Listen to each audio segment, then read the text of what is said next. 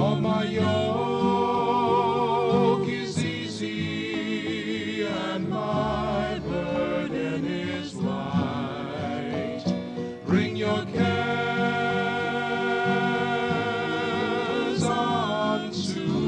From the Archbishop Fulton J. Sheen Center for Media Evangelization in Ewing, New Jersey, welcome to Come to Me with Jim Manfredonia. Stay tuned for an hour of talk, reflections, and meditations on topics that are important to today's Catholics.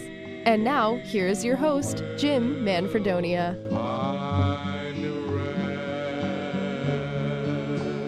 Well, a very good day to you, my friends. Welcome once again to Come to Me. My name is Jim Manfredonia. As always, a great joy to be here with you on this lovely January 12th, 2022.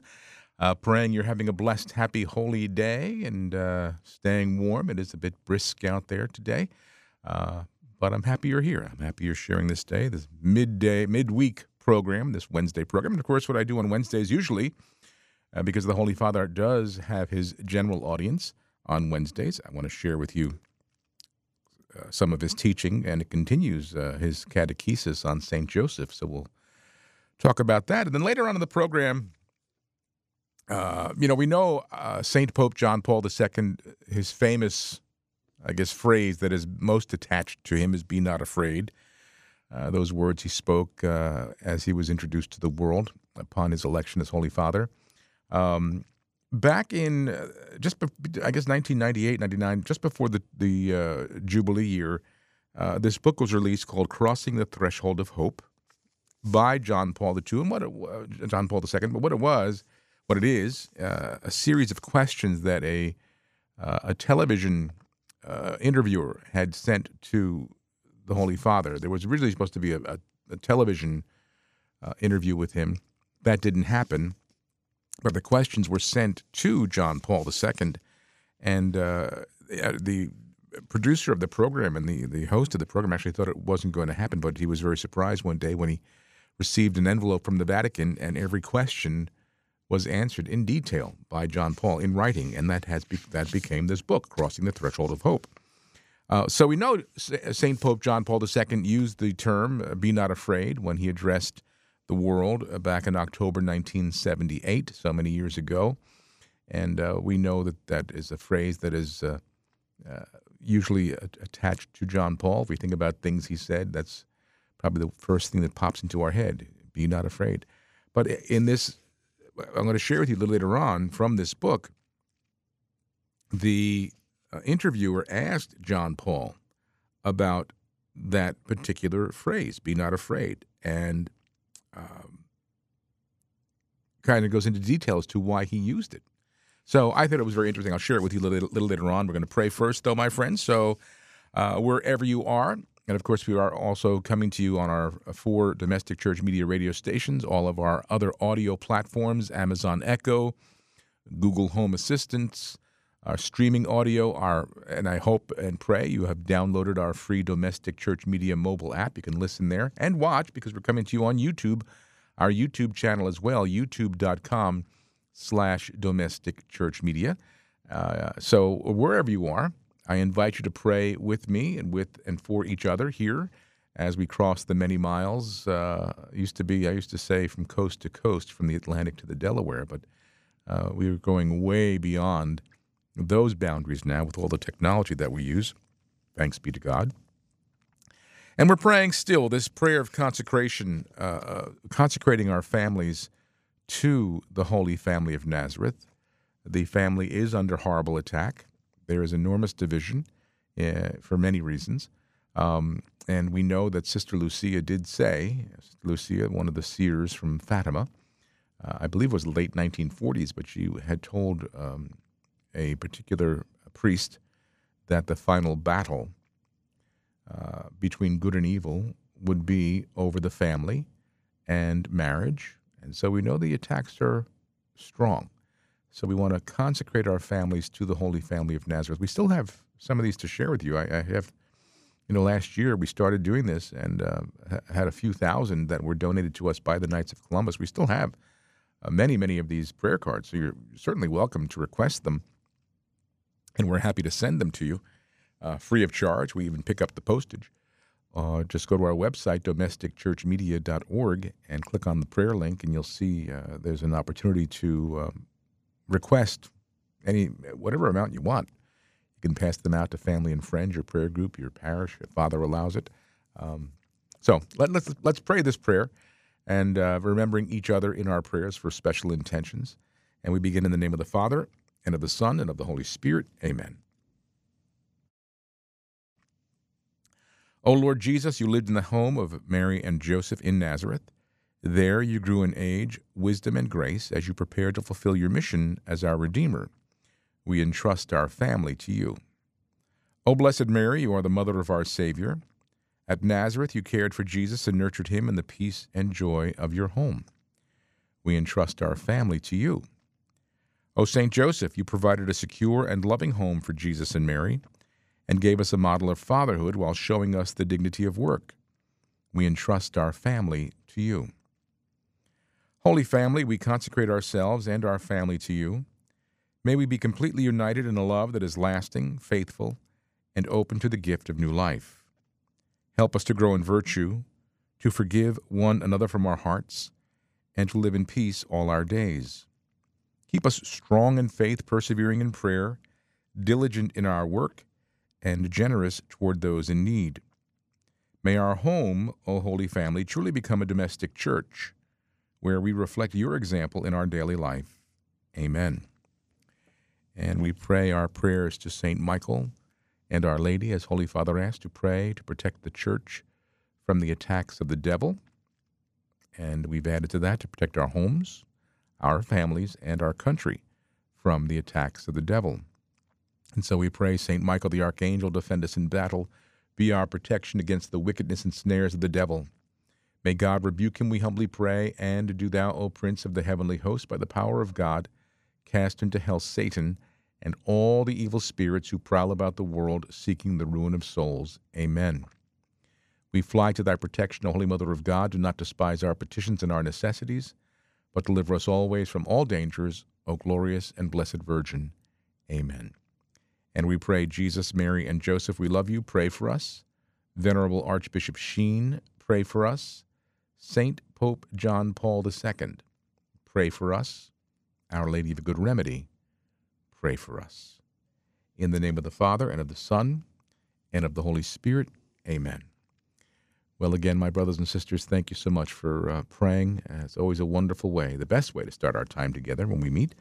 And uh, thanks also for continuing to send us your prayer requests, uh, either by email or uh, in the mail. Um, we have our beautiful little prayer basket right across the hallway here in our very, very uh, beautiful chapel of the Holy Family, where we have the Blessed Sacrament reserved in the tabernacle.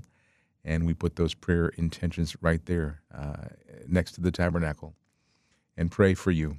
And I pray for you in my daily prayers in the chapel before the tabernacle. So uh, please keep them coming. It, it, it, it gave me great joy uh, throughout Advent and Christmas and uh, throughout the year because we consider that a, a, major part of our apostolate as family.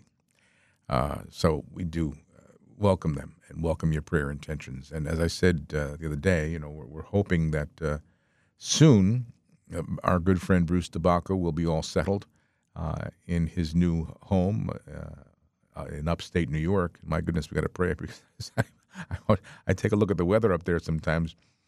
They get lots of snow in the Rochester area, apparently, and uh, uh, but anyway, so Bruce will be uh, doing his program "Come to the Throne" remotely from, I guess, what is now our domestic church media satellite office in the Rochester, New York area. we just have haven't settled on a date yet, but we have um, loan Bruce some remote equipment that he can do it right there from the comfort of his home. And uh, it's always a very special time when Bruce comes and prays. So hopefully that'll be happening soon. Um, and uh, so just keep those prayers coming, and we'll be sure to include them uh, in the prayer time with, with Bruce as well. And uh, you know, my friends, this uh, this looking at today's date, the 12th of January already, how fast the time is going. Um, we want to thank all of you who did respond so generously to our um, request last month for support. We had we set a goal of fifty thousand dollars, and that goal was met. And the reason we set that goal was because it would enable us to end the year uh, fiscally sound, but also be a little proactive uh, by helping us in these first three months of the new year, which traditionally are um, uh, very slow uh, as far as uh, fundraising goes or donations go. People recovering from, I guess, their Christmas spending. So, uh, reaching, having reached that goal of fifty thousand dollars, gave us a little cushion, or gives us a little cushion now in these first three months of the new year. But it's only a cushion if you continue to give as you normally give. So. Uh, we ask you please to uh, not forget us in whatever way you can. I know that the economy right now is is is in a crazy state, um, but we also know that God, Almighty God, will never be outdone in generosity, and that your generosity, your charity, will be returned to you multiple times over. Jesus promises us that. And when you do support domestic church media, you allow us again to, to, to provide a haven of hope uh, for so many people in a world that is so lacking hope right now. And the devil loves to rob us of our hope. He loves to rob us of our joy. He loves to rob us of our hope. And uh, we know that Jesus is our hope. And the Holy Spirit gives that great gift of joy. And hopefully, when you come here, it reinforces that for you. It provides for you a place where you can uh, rest in the love of the Lord and rest in the joy of the Holy Spirit and rest in the hope that is Jesus in these days that uh, we really do need to have that, that supernatural hope that goes beyond even our own because of uh, the way the world is. But again, all of that only happens when you support us. So please pray for us first and foremost and continue to support us as you normally have. And that cushion that we so generously received back in December will really serve its purpose. It's not a cushion unless we have normally uh, receive what you what you donate each month. So, uh, thank you for that, and, and, thank you for your prayers and for supporting us in those ways. And I also want to remind you, you know, I mentioned it yesterday uh, on our bulletin board on our website, domesticchurchmedia.org.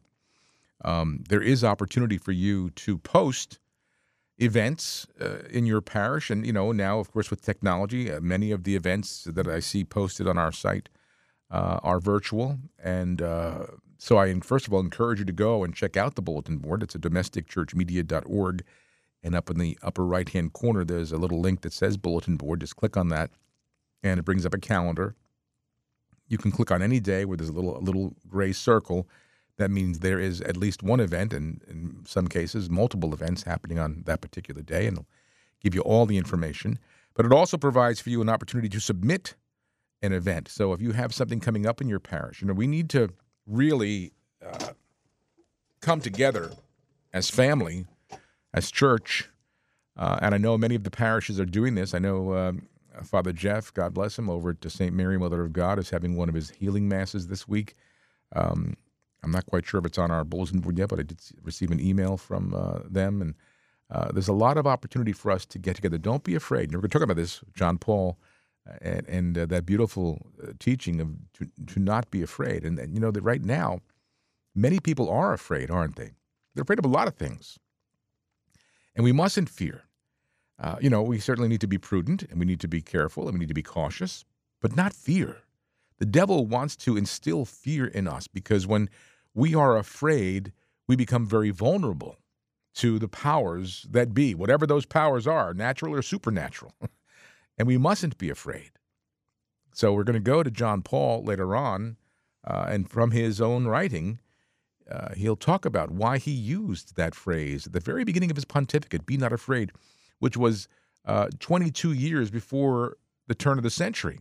You know, he was elected in 1978. And so uh, that's a long time. It's a, a, practically a generation away from the threshold of hope, the, the, the, Jubilee year, the year 2000, which is now 22 years behind us. So time is moving on. And we mustn't live in this life in fear. Our, the only fear we should have is fear of offending God, fear of the Lord, fear of hurting Him, fear of letting Him down, fear of turning our backs on Him. That's the only fear we should have is fear of the Lord but this unnecessary fear that's that's enveloping the, the world and society and so many individuals and people and families.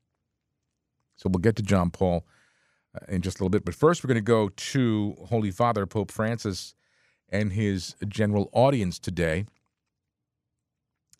And uh, he continued his cycle of catechesis on St. Joseph, the carpenter, today being the seventh installment that he began in November. He noted that the gospel writers, Matthew and Mark, describe Joseph as a carpenter or joiner, J O I N E R, carpenter or joiner. And he said the Greek term tekton, that's spelled T E K T O N, tekton, used to specify Joseph's work has been translated in various ways, and, and the Latin fathers of the church rendered it as meaning carpenter. And Holy Father said, but let's bear in mind that in the Palestine of Jesus' time, wood was used not only to make plows and various pieces of furniture, but also to build houses, which had wooden frames and terraced roofs made of beams connected with branches and earth. And Pope Francis said, therefore, carpenter or joiner, as is translated, was a generic qualification indicating both woodworkers and craftsmen engaged in activities related to construction. The Pope explained that Joseph's trade, which he passed on to Jesus, did not provide the Holy Family with great earnings. You know, he was a tradesman. Uh, the Holy Family was not a wealthy family, as Holy Father said. The uh, this biological fact about Joseph and Jesus makes me think of all the workers in the world, especially those who do grueling work in mines and certain factories, those who are exploited through undocumented work, the victims of labor. We've seen a lot of this in Italy recently, the Holy Father said. The children who are forced to work and those who rummage among the trash in search of something useful to trade. You see, this, this pandemic, as you know, has, has wreaked havoc on the world. It's destroyed lives and is destroying lives, but not the necessarily the pandemic in and of itself, but society's reaction to the pandemic. And no one's denying that there's a virus out there. I had it. Cheryl had it. The SARS CoV 2 virus. We had it. People generically call it COVID. Well, COVID is the disease that is a result of the virus becoming extreme. The virus that we had, and it's noted we had it because we had the antibodies, so we had the virus. Didn't have COVID per se because we weren't we we weren't hospitalized. We didn't have the severe lung infections, which is what COVID is. We had the virus that could cause the disease. But we so we know it's out there, and we know uh, that it has certainly uh, devastated our culture. But now we're finding out from the CDC themselves that many of these reported deaths from quote unquote COVID are inaccurate. So the whole thing is just is just wreaked havoc. And more so our response to it. You know, uh, right now, Cheryl uh, is she's been she's had this bronchial. She went to the doctor last night. It's not it's not COVID or SARS-CoV-2. It's bronchitis. You know, there are other other diseases out there besides this one thing. And as Holy Father said, so bad has it become throughout the world, and he mentioned Italy in particular, that children are forced to work and those who rummage uh, through the trash in search of something useful to trade because of families being out of work and, and uh, just a horrible situation. And the Holy Father noted it was social injustice when men and women were unable to earn money to feed their families, stressing that labor is connected to human dignity. And he explained that work was not only a way of earning a living, but also an essential component of human life and even the path of sanctification. You know, I said uh, a couple times now in, in the new year that, uh, you know, as far as resol- New Year's resolutions go, I, I don't personally make them per se, other than to say my resolution is not to make a resolution. But I, I think one resolution we all should make at the beginning of a new year is to just become holier, to work on our personal sanctification. And Holy Father said, work itself uh, is an essential component to that. We're all given gifts to use. You know, there's that, that wonderful quote that if you uh, do as a vocation in life what you love to do, you never work a day in your life. You know, some of us are very blessed to be able to do what comes very naturally and what we love doing. And it doesn't really quite seem like work at times. So we work, but it doesn't seem like quote unquote work. It's if you really love what you're doing, and that's a great blessing from God. But we all work. God gives us great gifts to use. You know, there's that another wonderful quote uh, that I've heard, and I'm sure you've heard it, uh, that the talents that we have as individuals are God's gift to us. When we use those talents, it's our gift back to God. It's a shame to have a wasted talent and not use it, right? So Holy Father said, work is even uh, works uh, a component of on the path to sanctification, personal holiness. He said, unfortunately, however, labor is often a hostage to social injustice, and rather than being a means of humanization, it becomes an existential periphery. He said, I often ask myself, uh, with what spirit do we do our daily work? How do we deal with fatigue? Do we see our activity as linked only to our own destiny or also to the destiny of others?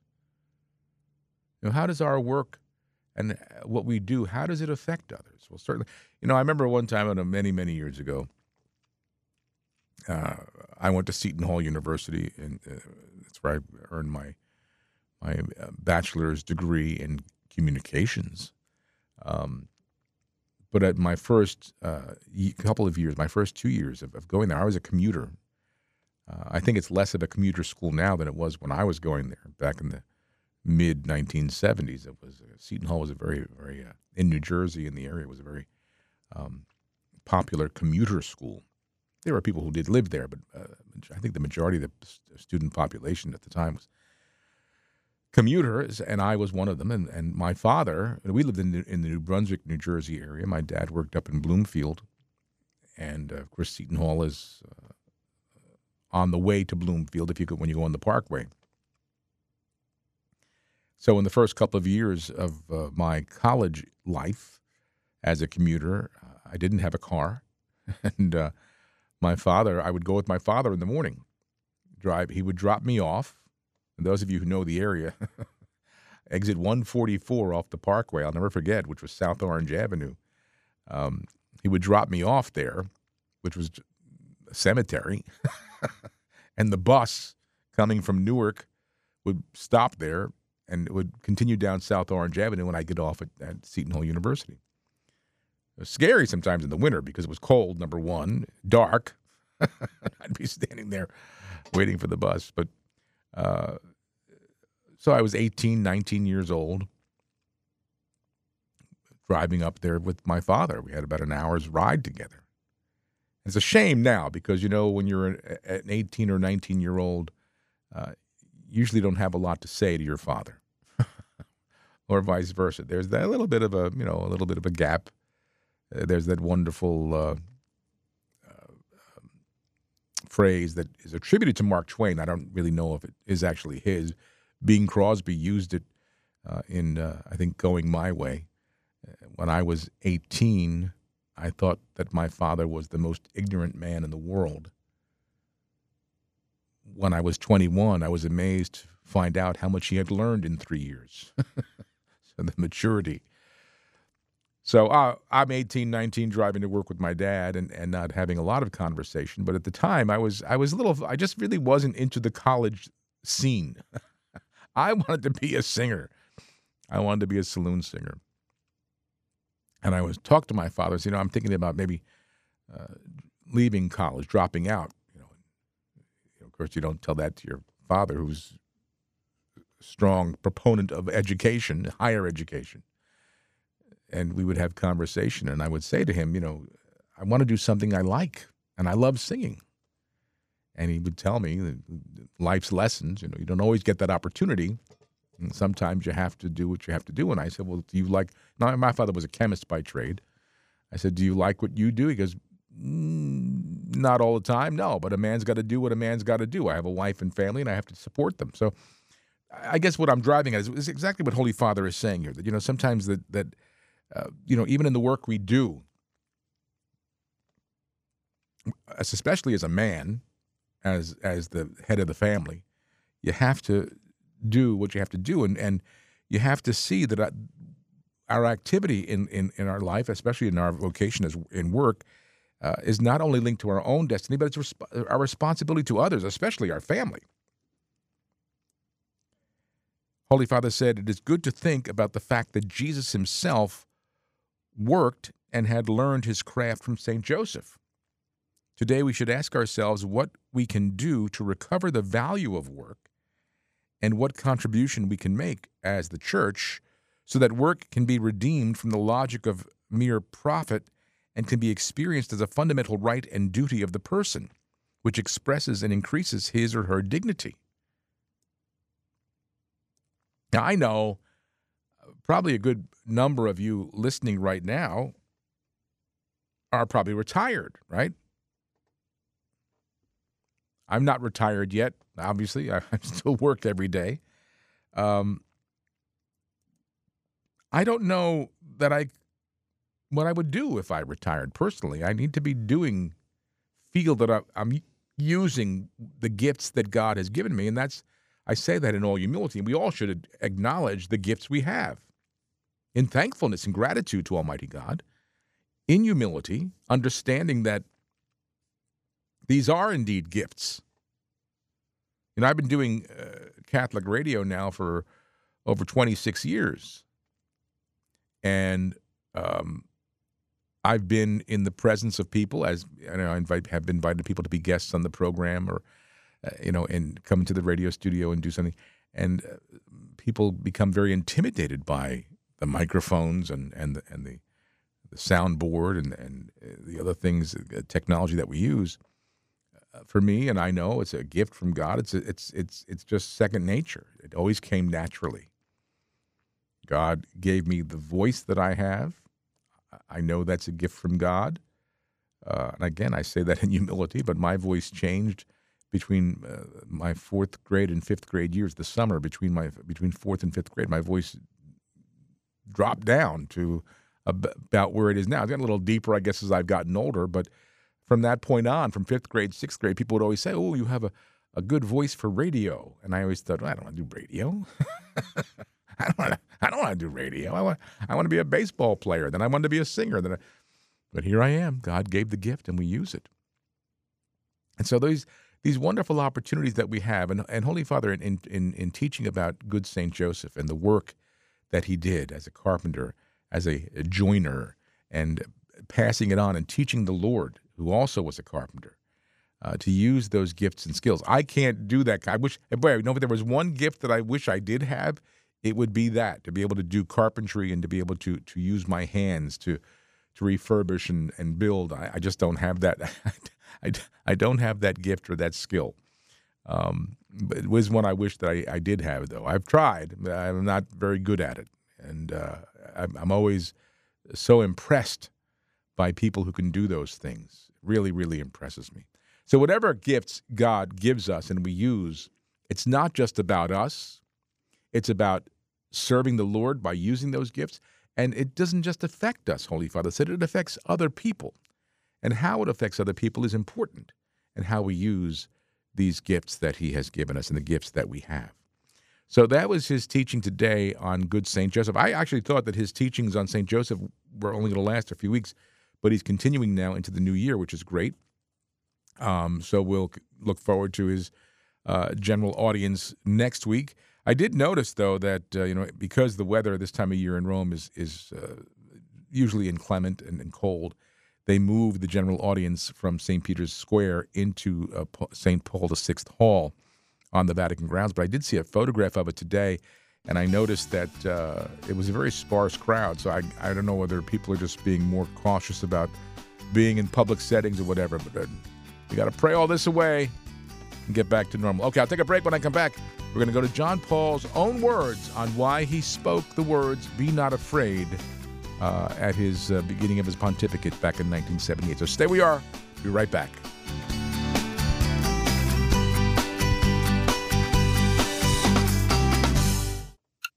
60 Seconds with Archbishop Fulton J. Sheen. In the history of the world, only one tomb has ever had a rock roll before it and a soldier set to guard it to prevent a dead man from rising. And that was the tomb of Christ on the evening of the Friday called Good. What spectacle could be more ridiculous than armed soldiers keeping their eyes on a corpse? But sentinels were set lest the dead walk, the silent speak, and the pierced heart quicken to the throb of life. They said he was dead. They knew he was dead. They said he would never rise again. And yet they watched. They remembered that he called his body the temple, and that in three days after they had destroyed it, he would rebuild it. The people you know and trust are on EWTN. The leading Catholic voices are on EWTN Radio. One of the things that we often think about in our spiritual lives is how to do something big for God. But really, most of the time, we should focus on how we can do something small for God. It's these small things that help us consecrate our ordinary daily activities and help us do everything for Jesus Christ. Catholic Answers Live. Heard right here on Domestic Church Media, weeknights at 6. When you give into thinking that's ripping you to shreds, that deflates your confidence, that caves into all your fear, you're not just thinking negatively, you're thinking in a way that's unholy. God wants His people to face everyday life not just redeemed from sin, but with redeemed attitudes, redeemed thinking, a redeemed sense of who they are. Stop beating yourself up between your ears all day. No wonder why you look tired all the time. St. Paul wrote, We take captive every thought and make it obedient to Christ. You should think like someone who believes in a God who created you with purpose, who gives meaning to every experience, even suffering, who bestowed dignity and royalty upon you, and who destined you for eternal glory. And why should you think that way? Because it's all true.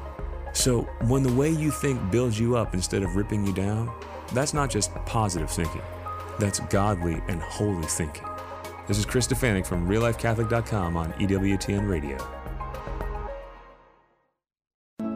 Father Benedict Groeschel. There are legitimate differences of opinion in any religion.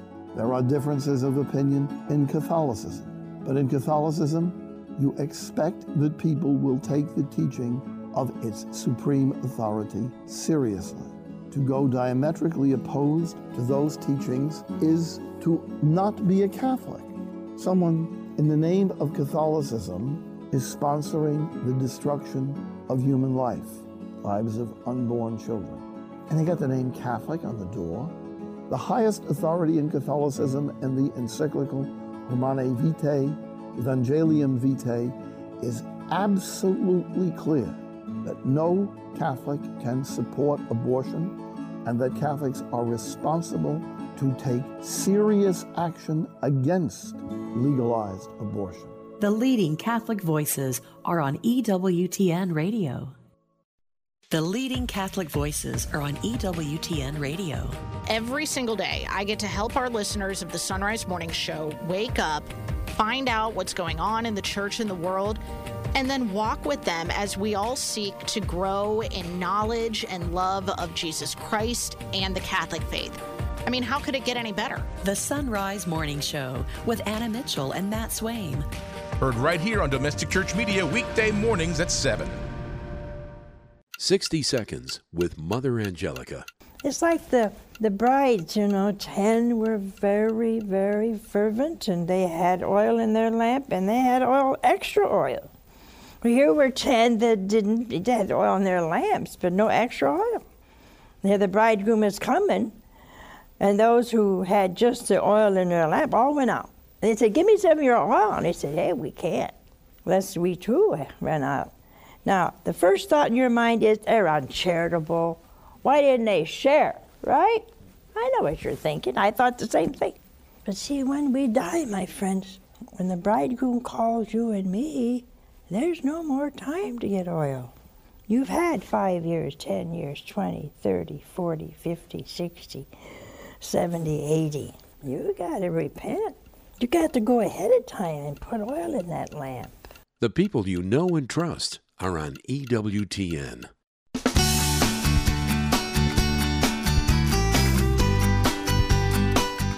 All righty, welcome back on this lovely January 12th, 2022. I hope you're staying warm, although it is a little warmer than it was yesterday, right? It may be only 40 degrees, but it's uh, at 20 degrees warmer than it was yesterday. Uh, happy you are here, though, and sharing this day. Hopefully, we're bringing some warmth to your life today. Uh, we're going to go to this book uh, that came out, I think it was 1998 uh, 1994, sooner than I earlier than I thought. But it was, as I said earlier, it, back in 1994, obviously, or 93, 94. Um, there was a, a television uh, producer and a host who asked if he could do an interview with John Paul II, who was our Holy Father at the time, obviously. And um,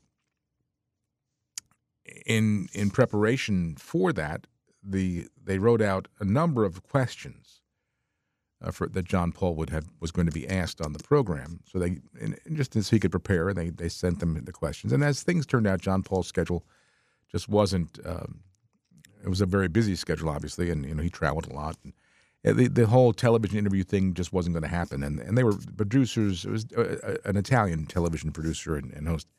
They were disappointed, obviously, but one day they were very surprised when an envelope from the Vatican arrived um, from John Paul himself. And every one of the questions was answered in, in depth, in detail. And that became this book, Crossing, Crossing the Threshold of Hope. And the last, um, or second to last question was on the phrase, be not afraid. Let me just read you what the Italian producer uh, how they phrased the question to John Paul. They wrote they wrote this. This is to John Paul. As you have recalled during our conversation, it certainly was no accident that your papacy began with a cry that had and still has profound echoes throughout the world be not afraid. Among the possible ways to understand this exhortation, doesn't your holiness believe that one such understanding could be this? Many have a need to be reassured, to be told to be not afraid of Christ and of his gospel, because they fear that if they return to the faith, their lives will become frustrated by demands perceived as more burdensome than liberating. So that was the question to John Paul. Now remember, this is 19, early 1990s, 1993, 94.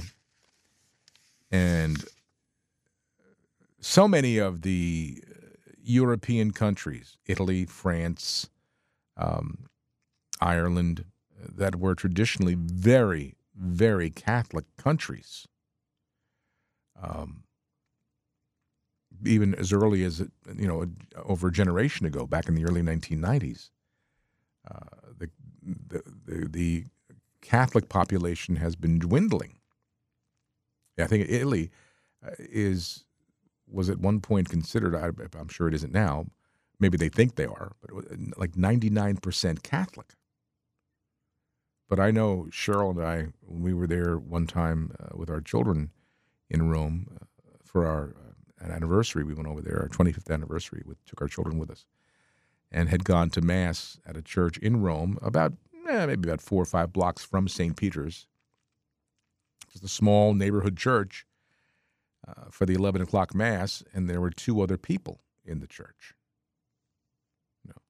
So anyway, the, the, I think what this what this uh, interviewer was asking was the term "be not afraid" to not be afraid of Christ and His gospel, because people fear that if they return to the faith, come back to the faith, their lives will become frustrated by demands perceived to be more burdensome than liberating. People see that as, you know, the the the, the, strict doctrine of the church and the teaching of the church. You know, basically, don't do this, don't do that type of thing. Well, here's John Paul's written response to that question. I don't know if I can get through the whole thing, it's a few pages long. But he said, When on October 22nd, 1978, I said the words, Be not afraid, in St. Peter's Square, I could not fully know how far they would take me and the entire church. Their meaning came more from the Holy Spirit, the consoler promised by the Lord Jesus to his disciples, than from the man who spoke them. Nevertheless, with the passing of the years, I have recalled these words on many occasions. Again, these are the words of John Paul. He wrote this down. The exhortation, Be not afraid, should be interpreted as having a very broad meaning. In a certain sense, it was an exhortation addressed to all people, an exhortation to conquer fear in the present world situation, as much in the East as in the West, as much in the North as in the South. Have no fear of that which you yourselves have created. Have no fear of all that man has produced, and that every day is becoming more dangerous for him. Finally, have no fear of yourselves. these words, my brothers and sisters, as I read these, these could be uh, John Paul speaking to us from heaven right now about our current world situation. I'm going to read it again. Have no fear of that which you yourselves have created. Have no fear of all that man has produced, and that every day is becoming more dangerous for him. Finally, have no fear of yourselves. And then he went on to write, Why should we have no fear? Because man has been redeemed by God. When pronouncing these words in St. Peter's Square, I already knew that my first encyclical and my entire papacy would be tied to the truth of the redemption. In the redemption, we find the most profound basis for the words, Be not afraid. Then he quotes from John uh, 3 For God so loved the world that he gave his only Son. This Son, John Paul writes, is always present in the history of humanity as Redeemer. The redemption pervades all of human history, even before Christ, and prepares its eschatological future. It is the light that shines in the darkness, and the darkness has not overcome it. The power of Christ's cross and resurrection is greater than any evil which man could or should fear. John Paul, right? And we read it again. The power of Christ's cross and resurrection is greater than any evil which man could or should fear. And then he writes At this point, we need to once again return to totus tuus. In your earlier question, you spoke of the Mother of God and of the numerous private revelations that have taken place, especially in the last two centuries.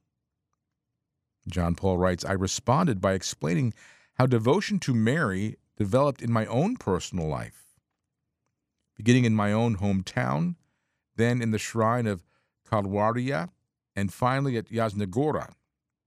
Jasna became part of the history of my homeland in the 17th century as a sort of be not afraid spoken by Christ through the lips of his mother. On October 22, 1978, when I inherited the ministry of Peter in Rome, more than anything else, it was this experience and devotion to Mary in my native land which I carried with me. John Paul writes, Be not afraid, Christ said to the apostles and to the woman, and uh, to the women rather, after the resurrection. According to the Gospels, these words were not addressed to Mary. Strong in her faith, she had no fear. Mary's participation in the victory of Christ became clear to me above all from the experience of my people.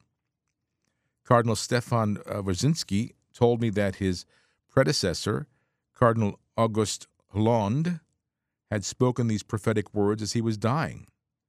The victory, if it comes, will come through Mary.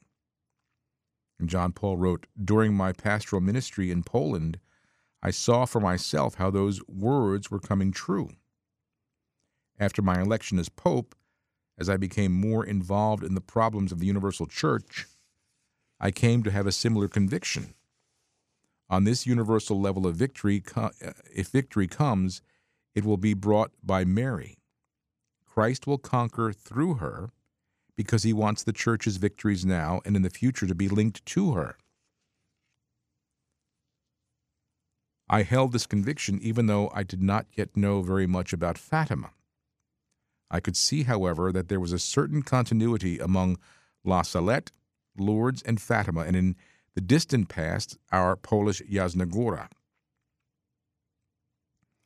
And thus we come to May 13th, 1981. Again, these are the written words of John Paul uh, that he wrote in 1994 uh, in the book Crossing the Threshold of Hope. So he writes, and thus we come to May 13th, 1981. Well, you know what that date was. When I was wounded by gunshots fired in St. Peter's Square. At first, I did not pay attention to the fact that the assassination attempt had occurred on the exact anniversary of the day Mary appeared to the three children at Fatima in Portugal and spoke to them the words that now, at the end of this century, seem to be close to their fulfillment. With this event, didn't Christ perhaps say once again, Be not afraid? Didn't he repeat this Easter exhortation to the Pope, to the Church, and indirectly to the entire human family? At the end of the second millennium, we need, perhaps more than ever, the words of the risen Christ Be not afraid. Now, again, this, century began 22 years ago. They were 22 years out of the uh, turn of the century when Holy Father became Holy Father John Paul II. But he was looking again, as much of his pontificate was pre- preparation really for uh, the entrance into the third millennium, taking the church across that threshold of hope into the third millennium. He died only five years after that, right?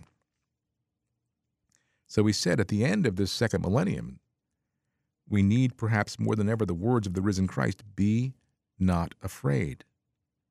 Man who, even after the fall of communism, has not stopped being afraid and who truly has many reasons for feeling this way needs to hear these words. And again, I think these are words that could very well apply to the very present day, right? Nations need, need to hear them, especially those nations that have been reborn after the fall of the communist empire as well as those that witnessed this event from the outside. Peoples and nations of the entire world need to hear these words. Their conscience needs to grow in the certainty that someone exists who holds in his hands the destiny of this passing world, someone who holds the keys to death and the netherworld, someone who is the Alpha and the Omega and let's, I'm going to read those words again because even in the book here, they're italicized. And when he mentions there is someone, he capitalizes someone. So let's think about our present situation, whether it be your personal situation, the world situation, the church situation, the family situation, that causes us to fear, right? We're afraid. We're afraid of many things. But John Paul, I think, again, these words, I think, although he wrote them back in 1993, 94, they speak to us right this very moment from heaven, I believe. Peoples and nations of the entire world need to hear these words Be not afraid. Their conscience needs to grow in the certainty that someone exists who holds in his hands the destiny of this passing world. Someone who holds the keys to death and the netherworld. Someone who is the Alpha and the Omega of human history. Be it the individual or collective history. And this someone is love. Love that became man. love crucified and risen, love unceasingly present among men. It is Eucharistic love. It is the infinite source of communion. He alone can give the ultimate assurance when he says, Be not afraid.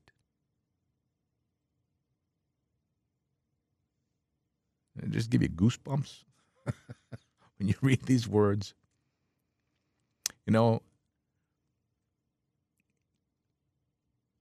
there is a lot of fear in the world today. You know that. I know that. People fear a lot of things. People are afraid of the virus. People are afraid of the direction the country's going in. People are afraid of many, many things.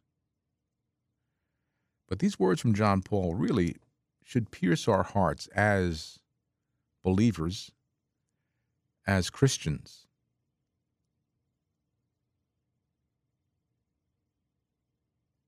This someone who exists, who holds in his hands the destiny of, of the passing world, this someone who holds the keys to death of the netherworld, this someone who is the Alpha and the Omega of human history, whether it be individual or collective history.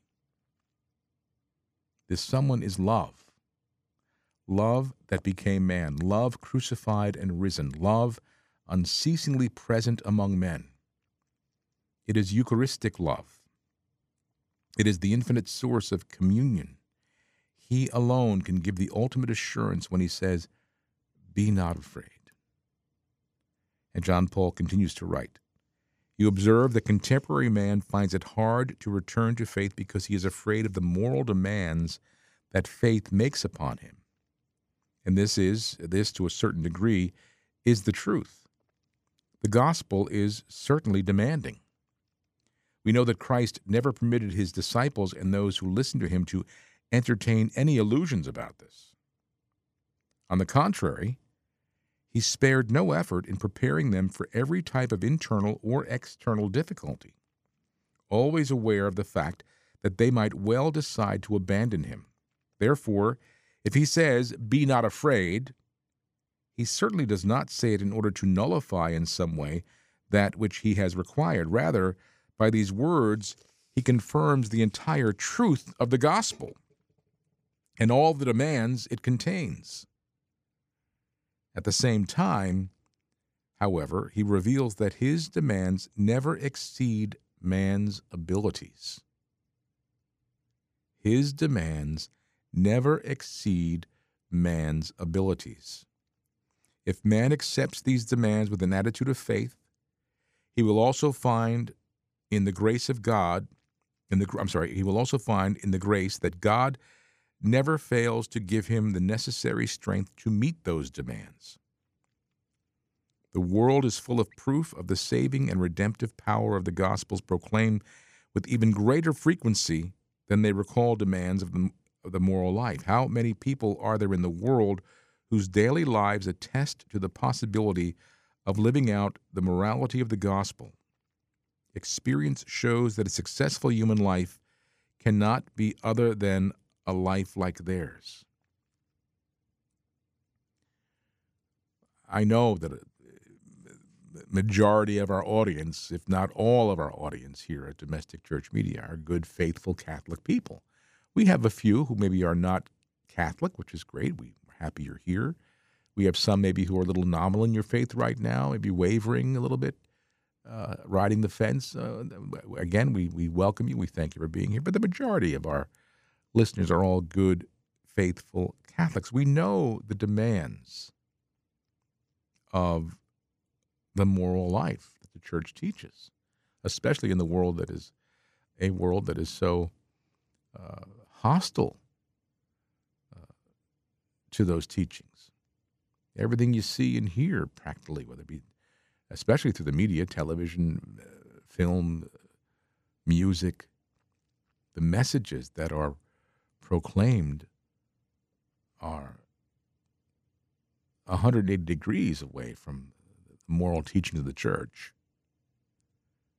And so it's not easy. And because of our fallen nature, the temptation is real to be lured into uh, situations and ideologies that that are uh, contradictory to those that we were raised on and, and are still required to to uh, acknowledge and live by. But Holy Father writes, St. Pope John Paul II writes that uh, you know, how many people are there in the world whose daily lives attest to the possibility of living out the morality of the gospel?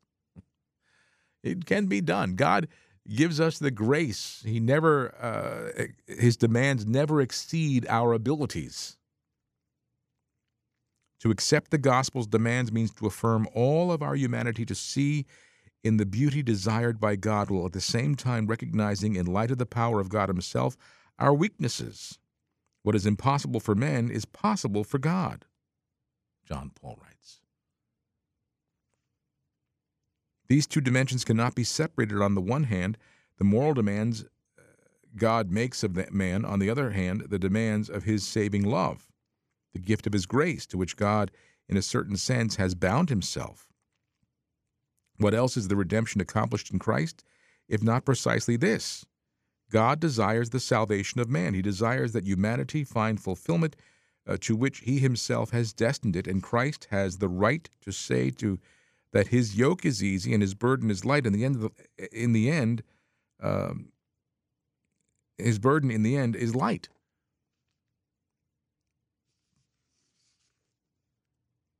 So, Holy Father, as he again expounds on on this, be not afraid, uh, really getting to some some very very beautiful teaching. Um, there's only a little bit left, and I only have about a, have less than a, a minute left here. So, uh, but again, it, the book is called "Crossing the Threshold of Hope." I'm sure you can still find it. Uh, this book I've had, obviously, I got it when it first came out, uh, 30 years ago, almost 30 years ago. Um, but some beautiful teachings from John Paul there, his own words in writing.